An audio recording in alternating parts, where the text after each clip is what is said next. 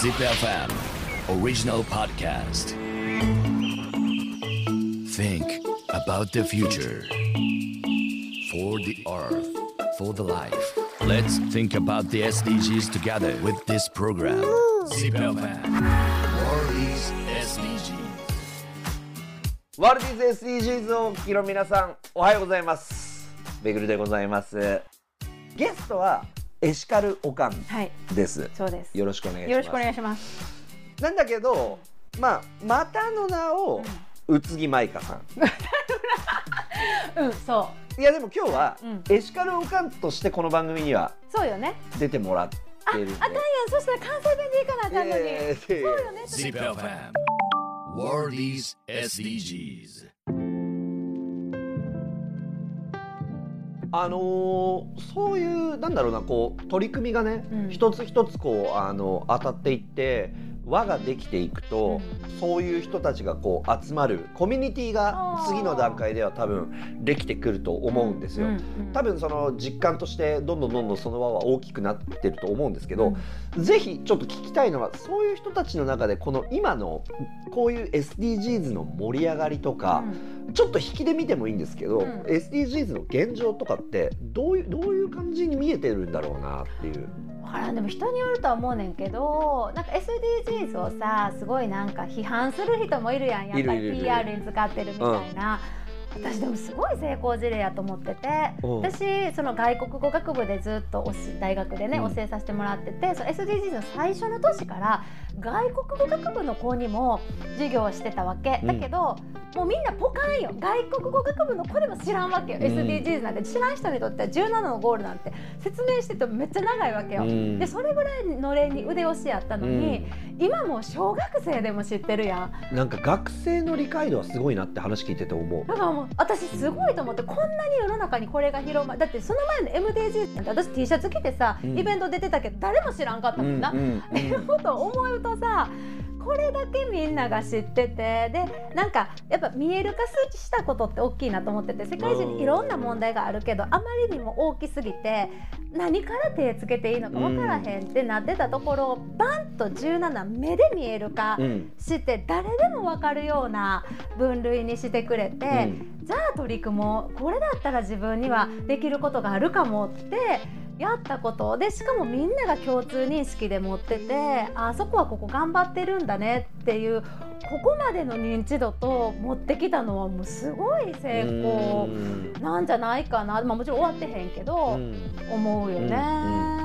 この2030という数字が区切られてるんですけど、うん。あのこれはあのそこまでにもちろん達成しなければ一つまあゴールを、ねうん見据えるっていうのはもちろん大切なことなんだけれども、ここはどうあの延長するべきかとかその2030というその具体的な数字をどう思うかとか。私2030すごい大事と思う一回置くのは。っていうのも私がこれ始めたの。SDGs ってさ20 2015年に言われて2016からスタートやん、で私下の子が2016年生まれなの。でちょうどなんかその子供がお腹にいて出産の前後ぐらいかなで SDGs のことを見てて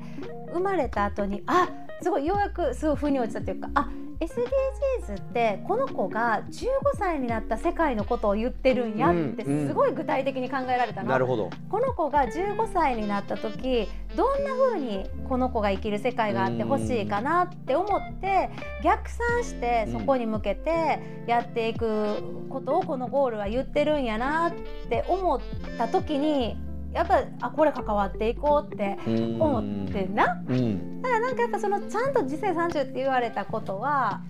良かったなっていうのともう一つはその13番のさ気候変動にあの具体的な対策をっていうところでさ今その地球の気温がね1.09度上がっててここから1.5度がやっぱ区切りになる中で1.5度になるのが2030年前後ってうん。このままいくとね、言われてるからなんかそこもやっぱ同じ年になっていて。ちょっとやっぱそこを逆算していく、ね、そこにまでにはなんとかこれをっていうのはいるな、まあ、そこから先はもちろんね別の MDGs と一緒でさ、うん、また別の新たにっていうのはもちろんいるやろうけど、うん、でも30年までにっていうのはあの私はありじゃないかなっていうのは。確かに具体性があった方がまさにあのじゃあ15歳の子供たちがどういう世界を過ごしているかと。いくつ？めぐる？の子供？うちの子は、えーと、と2030年の時には10歳。10歳か。だ5年45年生ぐらい4小小5ぐらい、うんうんうん、って言われるとさ急に具体的になってこん、ね、急に見えてくることない？ぼんやりしてたのがさ。あとはもうね自分がいくつになるっていう考え方、うん、自分目線で考えがちだけど他者目線でこの子がいくつになった時にっていうのもまたいいですね。そうそうそうそう、うん。人のための地球、うん、えー、みんなが暮らす世界においてみんな目線でその自分たちの未来がどうなってるのかっていう考え方はすごく、うん、大切だな。このやっぱり他者共存みんなの社会をみんなの地球をっていう部分の文脈で言うとあのこれすごく大切な考え方でだと思う一方であの最近思うんですけどその正義がたまに狂気に変わる時があると。だから自分がこういうふうに思う絶対こうするべきだ論がそうしないものに対してこう攻撃性を帯びるみたいなところで言うとあのちょっといややしい質問かもしれないですけどこの SDGs というところが今後例えばどんどんどんどん広まってきた時になんでお前はそれをやらないんだとかそういう怖さはないですかね。うん思わんな。なんかまあそのさっきの正義の話で言うと正義の反対は悪ではなくてやっぱりもう一つの正義やと思うのが一つともう一つはなんかじゃあ自分は他のことも何もかもできてるのかって言われると私はその環境問題のことはやるけどもちろん興味あるよ。だけどじゃあジェンダーのこと何かやってるって言われるとやっぱ何もやってない。難民のこと何かやってるって何もやってない。で自分はじゃあ全部やってるかって言ってやってる。ただ私は自分のフィールドを環境のことでこうやってる、うん、でそのそれがそ他の人にとっては違うフィールドをやったりするやん、うんうん、でそれで社会はやっぱり成り立ってると思ってて、うん、全員が全員ここじゃなくてもいいなとは思ってる。うんそれも多様性ですよね、まさに、私も全部はできひんし、最適解は別にそれぞれにあっていいし、自分の得意範囲のことをそれぞれがやるっていうのが一番合理的なんですよね、自分がだからさっきの話だけど自分が好きなものを徹底追求してやればそれでいいはずなんですよね。それは思う。それがだから責任感に変わってきてあああれもやれてない。これもやれてないなってなるとしんどくなるもんね。そうそうそう、う。ん。本来これは別にしんどいことではよくなくて、うん、自分が楽しくだからこの17の項目も自分がじゃあどれだったら楽しめるかなどれが自分に興味があるのかなとか、うんうん、と思う。そこが大事かもね。ただもしそのそのね、まあ、正義の反対はもう一つ正義やけどそれがすごく環境に負担のあることだったりでそれがあなたのフィールドだからじゃあ進めてくださいってなるかっていうとなんか進めてくださいまでやっぱ思えなくってこっちは変えようっていうよりかは社会が私たちの方がこうね3.5%大きくなってきてあなんかみんな環境のことすごい目を光らしてるみたいなこんなことやってたらすごい言われるかも。俺も変わらなってその人自身が考えて変わっていけるような、なんか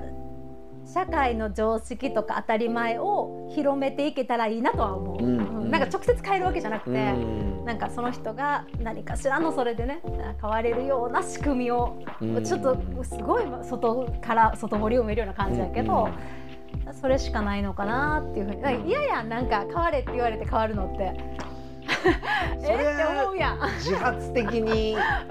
うん、自分が理解した上で、ゆっくりやる方がいいよね。そうやろ、うん、変われって言っちゃうといつかこの人に訪れるであろうタイミングを奪ってしまいそうで、うん、逆になんかもうちょっと自分から変わろうって思うタイミングをなんかねああるといいなとは。Zip fam, Worldies SDG.